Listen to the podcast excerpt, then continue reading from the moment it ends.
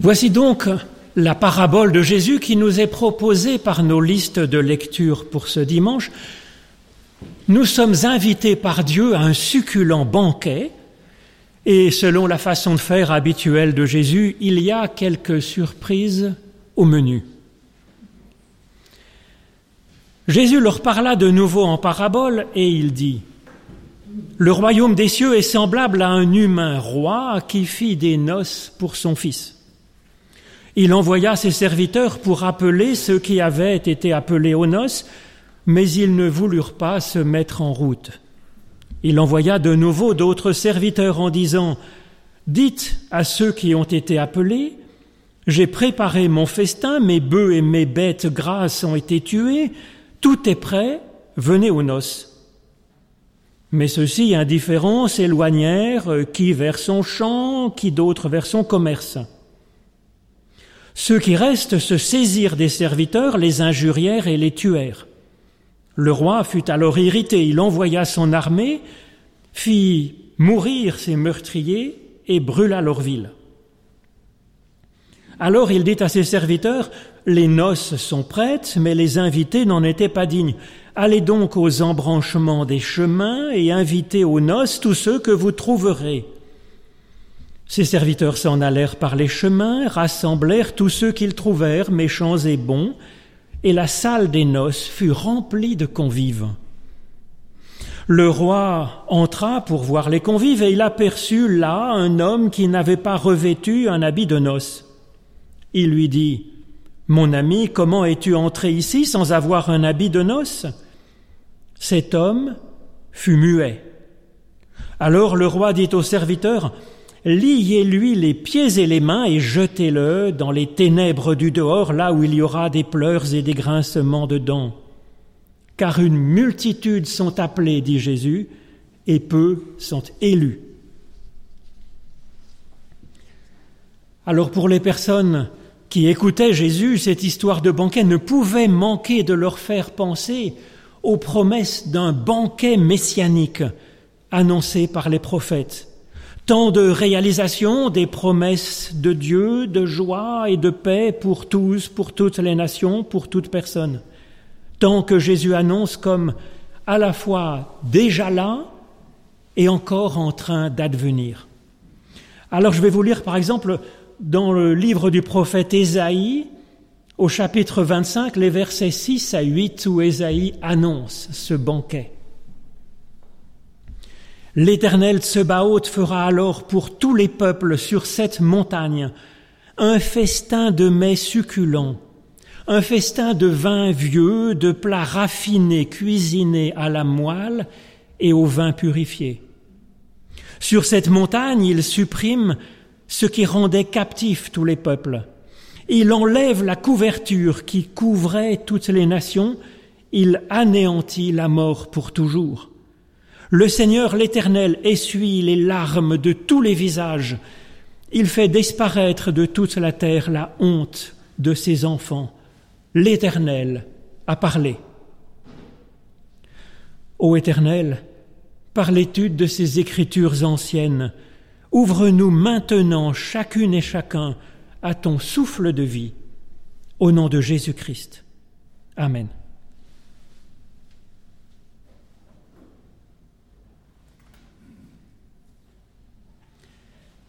Alors je vous propose de chanter le numéro 205 de notre recueil, les strophes 2 et 3, Ton esprit vienne au Seigneur. Numéro 2101 dans le recueil. Alléluia 21.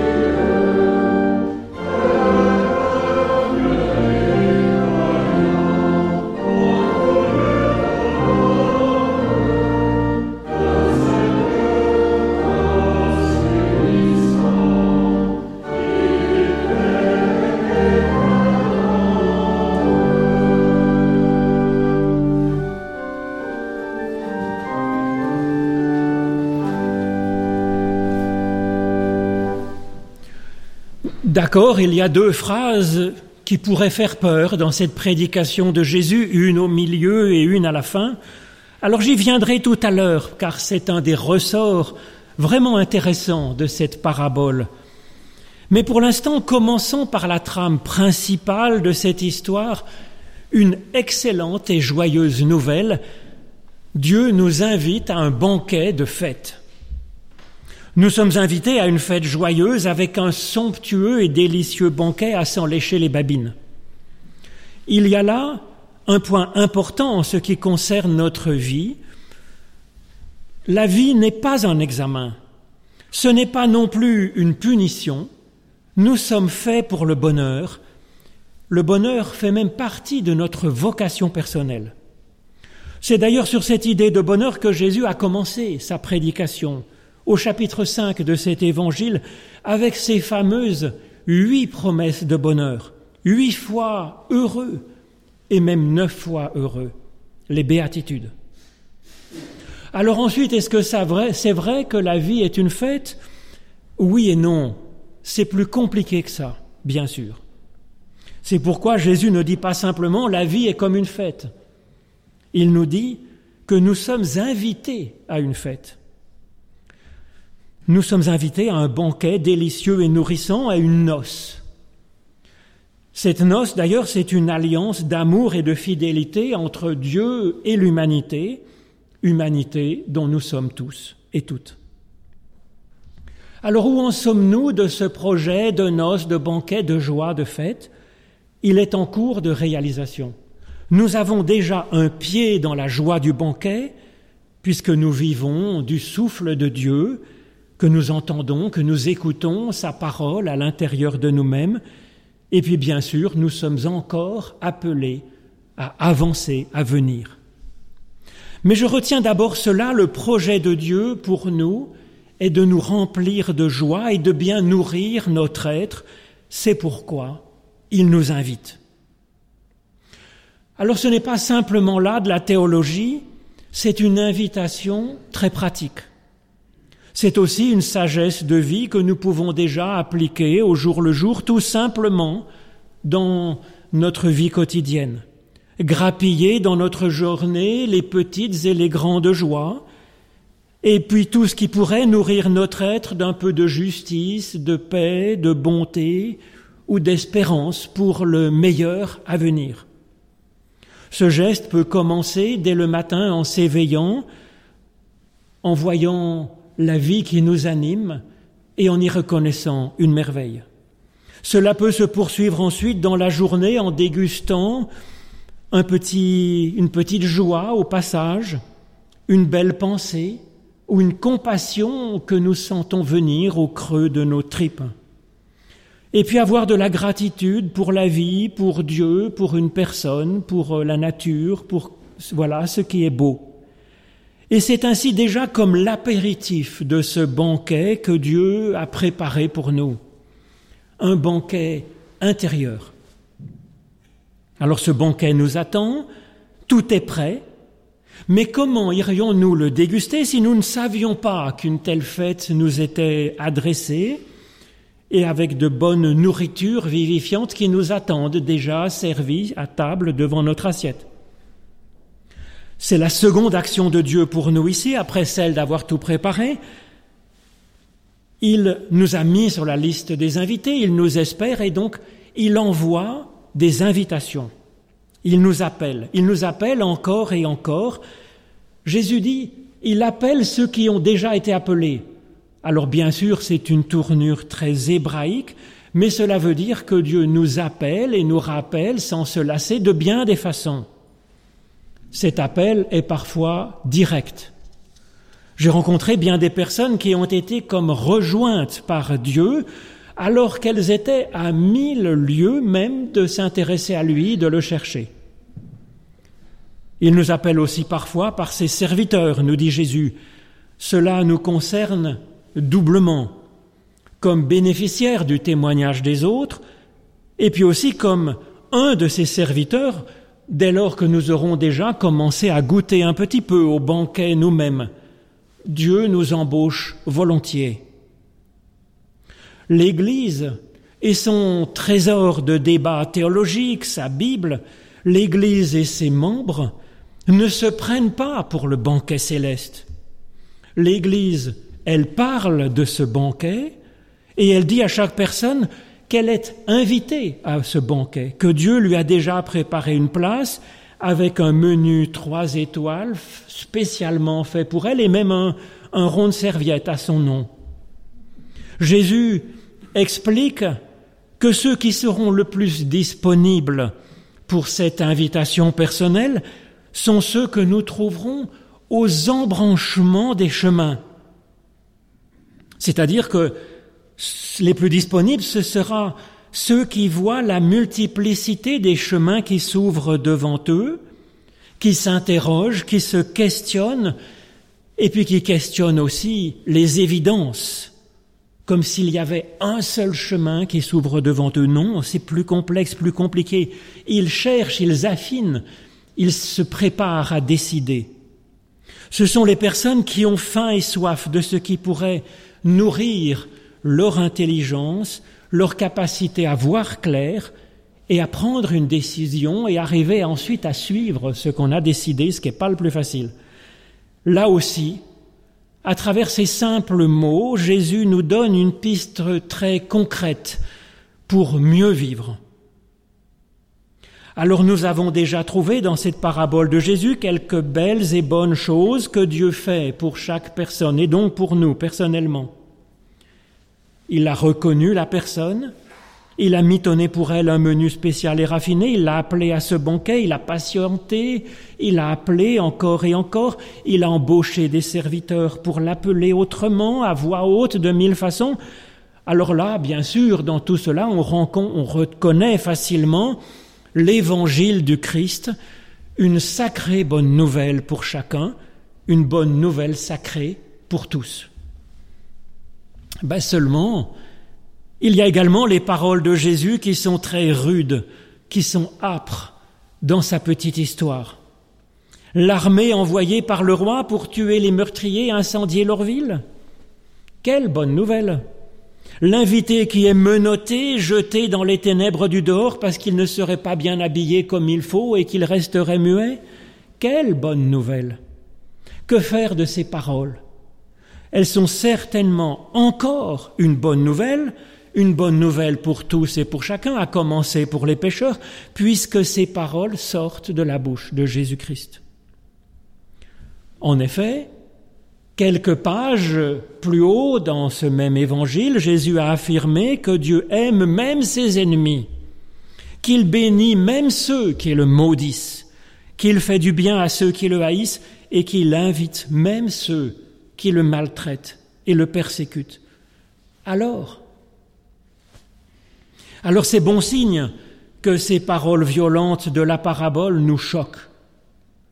Cela veut dire que nous avons bien saisi que tout dans la personne de Jésus-Christ, dans ses paroles, dans ses actes, tout cela témoigne de la bonne nouvelle, de l'amour et du pardon de Dieu pour tous et pour chacun. Bon signe donc, bravo, vous avez déjà assimilé l'Évangile. Par contre, les personnes qui entendent Jésus trouvent ça tout à fait normal que ceux qui refuseraient l'appel de Dieu soient éliminés, éradiqués, broyés, écrasés, brûlés, jetés dehors. Ainsi que ceux qui disent hypocritement oui, oui à Dieu, comme celui qui se nourrit du banquet tout en refusant ensuite de jouer le jeu. Alors en écoutant cette petite histoire de Jésus, il pouvait sembler que Dieu invite généreusement et puis qu'ensuite c'est la réponse de la personne qui déterminera si finalement elle sera ou non à la table du banquet de la vie éternelle. Ben voilà. Sauf qu'en conclusion, Jésus dit l'inverse. C'est souvent dans la dernière phrase de la, sa parabole que Jésus retourne la compréhension la logique de ses auditeurs comme une crêpe.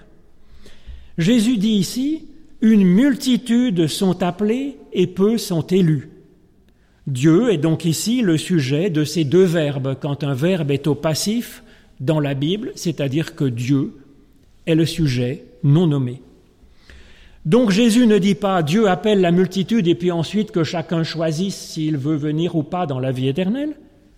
Ce que dit Jésus, c'est que c'est Dieu qui invite et qui choisit, Dieu seul.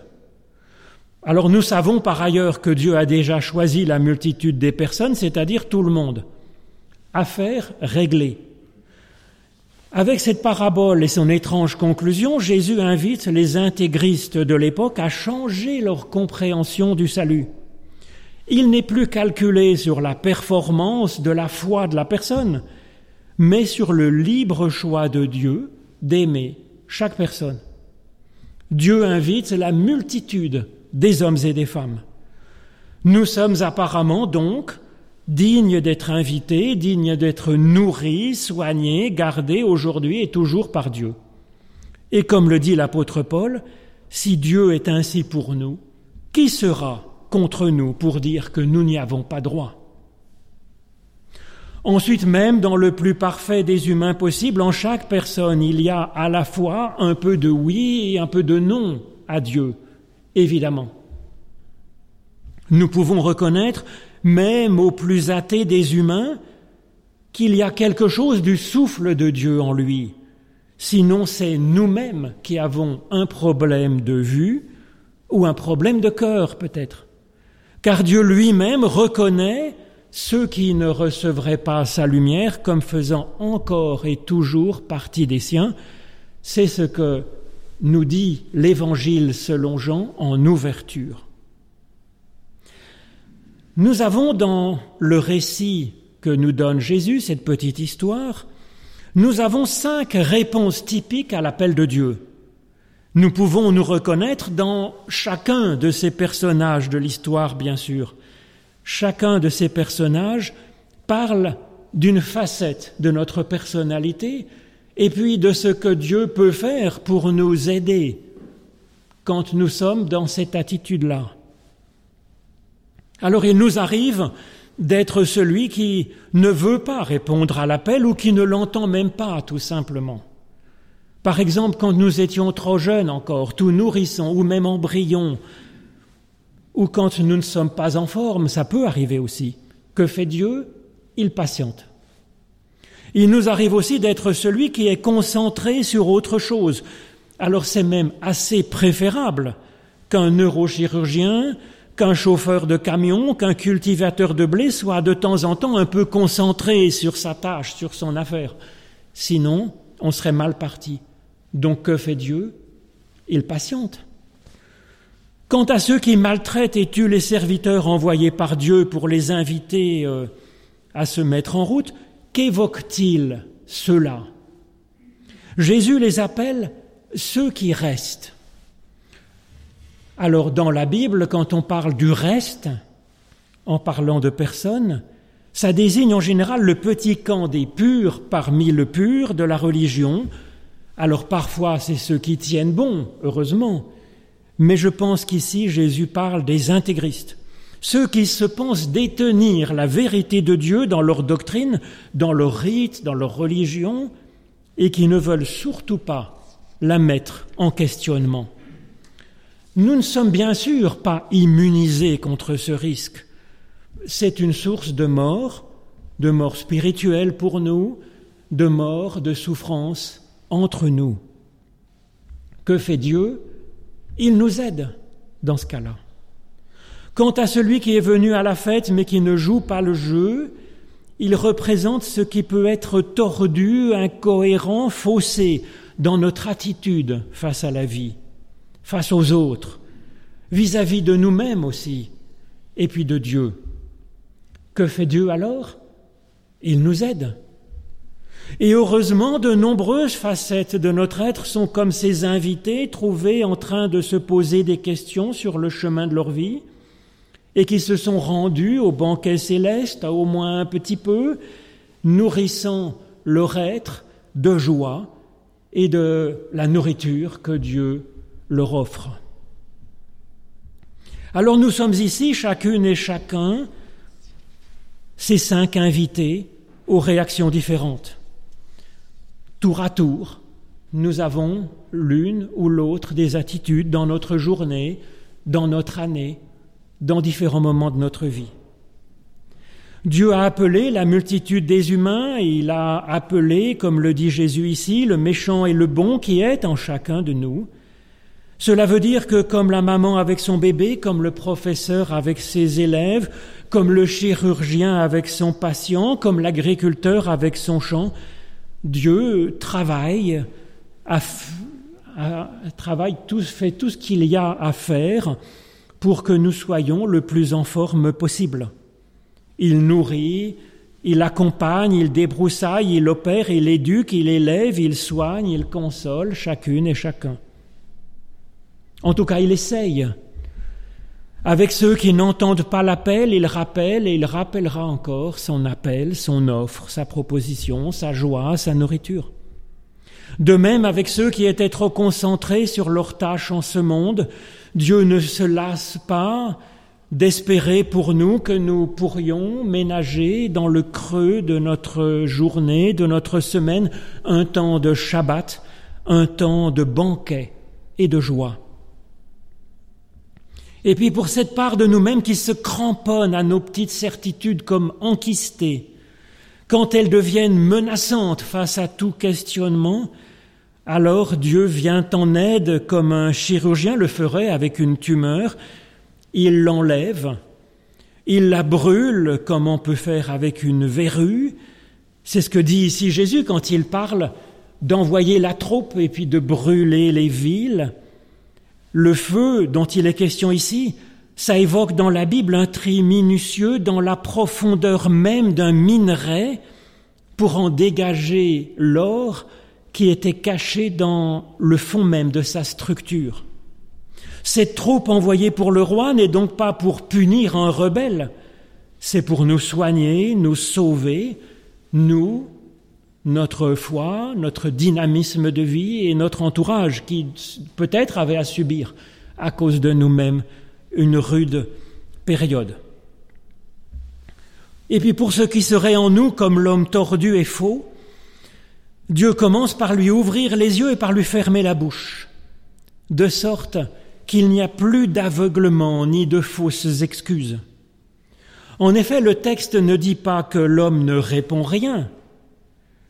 Le texte dit littéralement qu'il a été muselé encore un de nos passifs dont Dieu est le sujet. Il a donc muselé cette fausseté à l'intérieur de nous-mêmes comme on muselle un animal dangereux. Et ensuite, il l'empêche de nuire en le jetant dehors, bon débarras. Là encore, c'est une maladie de notre être, ce qui est tordu et faussé, c'est de cela dont Dieu cherche à nous libérer. Mais donc dans cette histoire, bilan de l'affaire, à part l'intégriste et le tordu, il n'y a rien d'autre en nous qui pourrait gêner Dieu apparemment pour nous aider à avancer dans la vie. À force de nous appeler, à force d'ouvrir devant nous des bifurcations nouvelles, à force de nous soigner, de nous nourrir de bonnes choses et puis de joie vraie, simple ou magnifique, Dieu nous aide à grandir dans sa grâce, dans sa force, dans sa sagesse. Alors c'est ainsi que Dieu appelle la multitude et qu'en chacun il ne garde que ce qui semble fort peu. Ce petit peu, c'est ce tout petit qui est en nous comme une perle précieuse, nous dit l'Évangile.